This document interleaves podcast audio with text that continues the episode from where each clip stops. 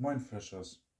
Heute mal eine Solo-Folge von mir und zwar eine kleine Spielzusammenfassung. Am 19. Spieltag oder der 19. Spieltag wurde gestartet mit dem Spiel Viktoria Köln gegen Saarbrücken. Und ähm, dementsprechend ein Freitagabendspiel, Flutlichtspiel in Köln das ist schon an sich geil, da kann man gut mal hinfahren. Ich war jetzt leider nicht dort, aber da wundert es mich nicht, wenn so ein Spiel ausverkauft ist. Ähm, und ich habe mich für dieses Spiel aus verschiedenen Gründen entschieden. Also ich habe halt geguckt, welches Spiel läuft zu der Zeit ungefähr und welche Mannschaften interessieren mich. Und da ist mir direkt dieses Spiel ins Auge gefallen, weil Viktoria Köln ähm, für mich das, das Ballbesitzspiel, der Spielaufbau, das ist einfach immer geil. Und aus meiner Sicht haben sie sich damit eine Marke gebaut. Und äh, Saarbrücken, die seitdem sie aufgestiegen sind, immer um Aufstieg mitspielen.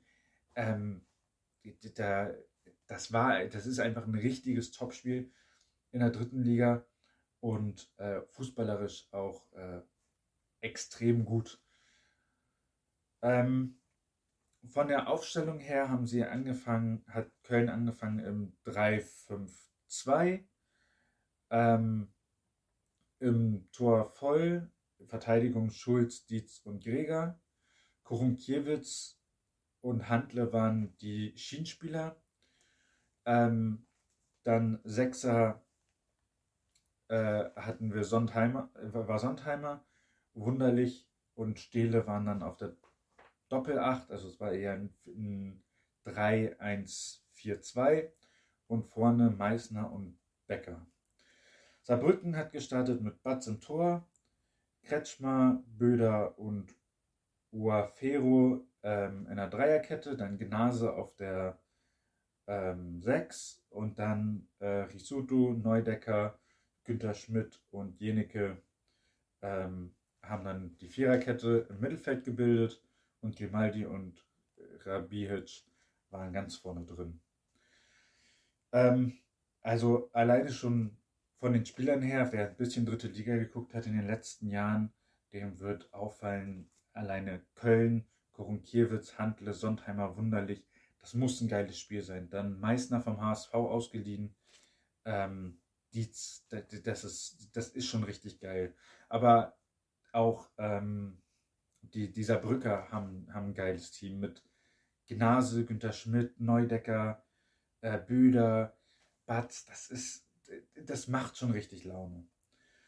Und dementsprechend ging das Spiel los. Alleine schon die, die, den Anstoß, den fand ich schon spannend. Äh, Sondheimer hat den Anstoß gemacht für Köln. Und im Prinzip war, hat es mich an Football erinnert. Und zwar, ich glaube, es heißt Onside Kit. Kick. Das heißt, also der Ball wurde nur kurz zurückgelegt und die Zeit haben, die, haben viele Spieler von Köln genutzt, um in die Saarbrücker Hälfte zu kommen und dann sollte der lange Ball kommen.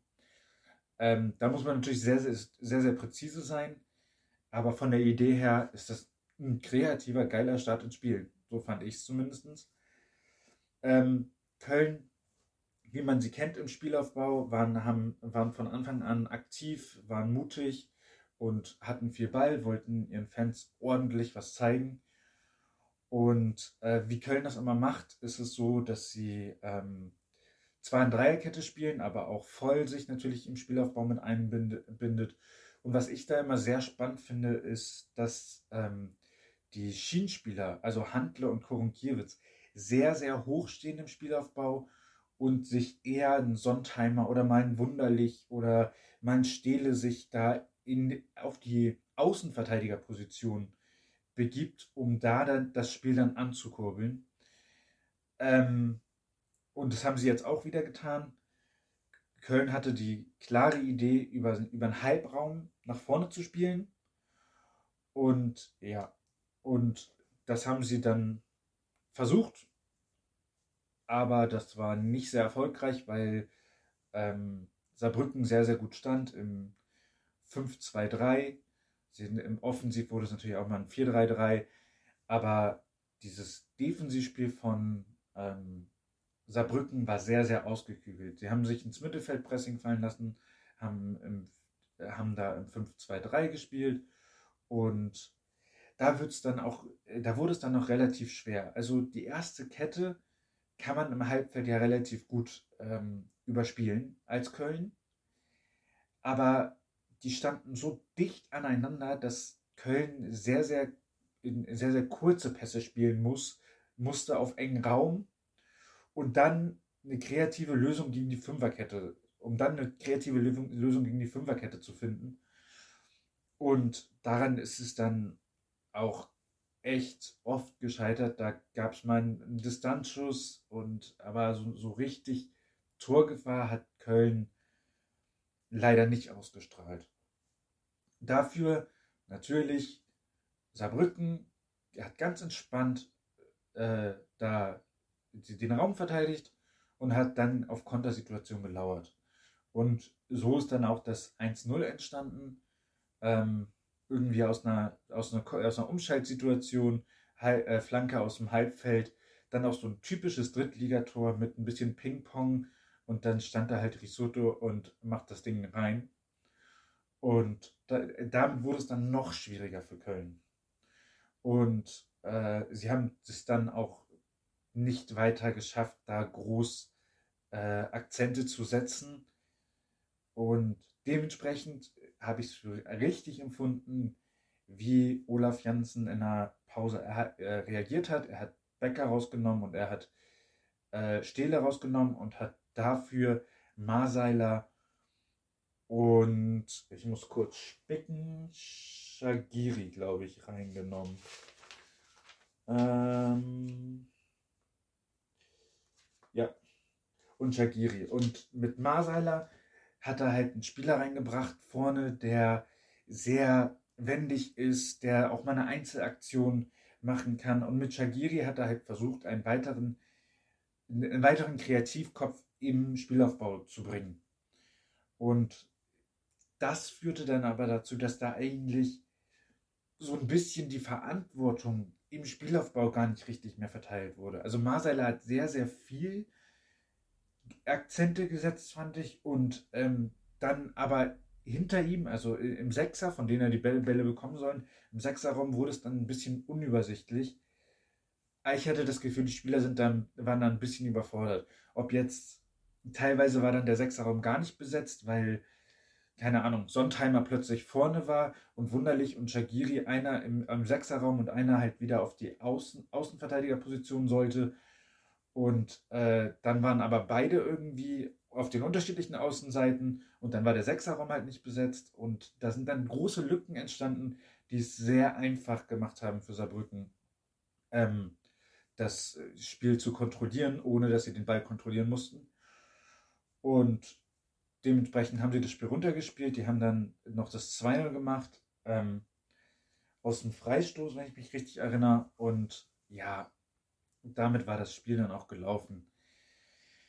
Ähm, trotzdem fand ich, das war ein richtig geiles Fußballspiel, hat richtig Spaß zu, gemacht zu gucken und ich hätte mir halt gewünscht, dass Köln ein paar mehr Lösungen ähm, da gehabt hätte und äh, sich da ein bisschen besser hätte ähm, einbringen können.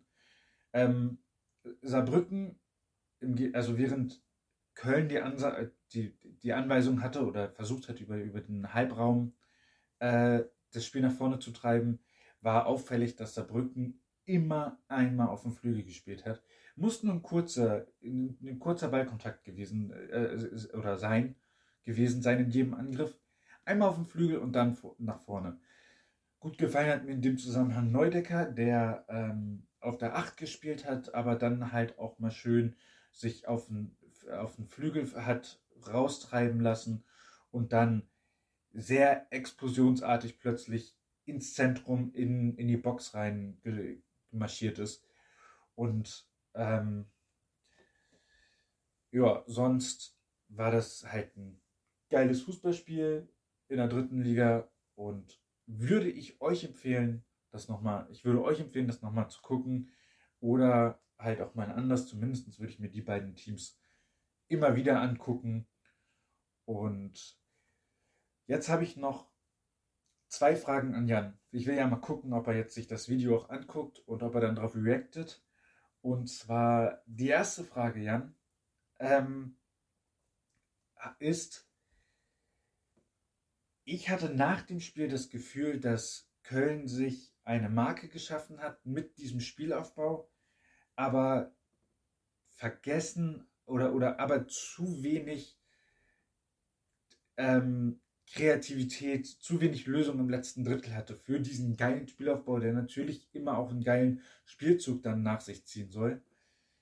Ähm, kann es sein, dass Köln zu viel im, im, im taktischen Bereich für kreativen Spielaufbau arbeitet und zu wenig dann in der Kreativität im, beziehungsweise dann halt diese, diese Kreativspieler auch machen lässt. Und äh, die zweite Frage, die ich an dich habe, wenn wenn ich jetzt sage, dass das von Köln eine Marke ist, dieser Spielaufbau, und wenn sie dann zusätzlich diese, die, diesen Spielaufbau als Marke, wenn sie dann jetzt sagen wir, die Rahmenbedingungen behalten, die sie aktuell haben, dann ist es euer optimal für die dritte Liga.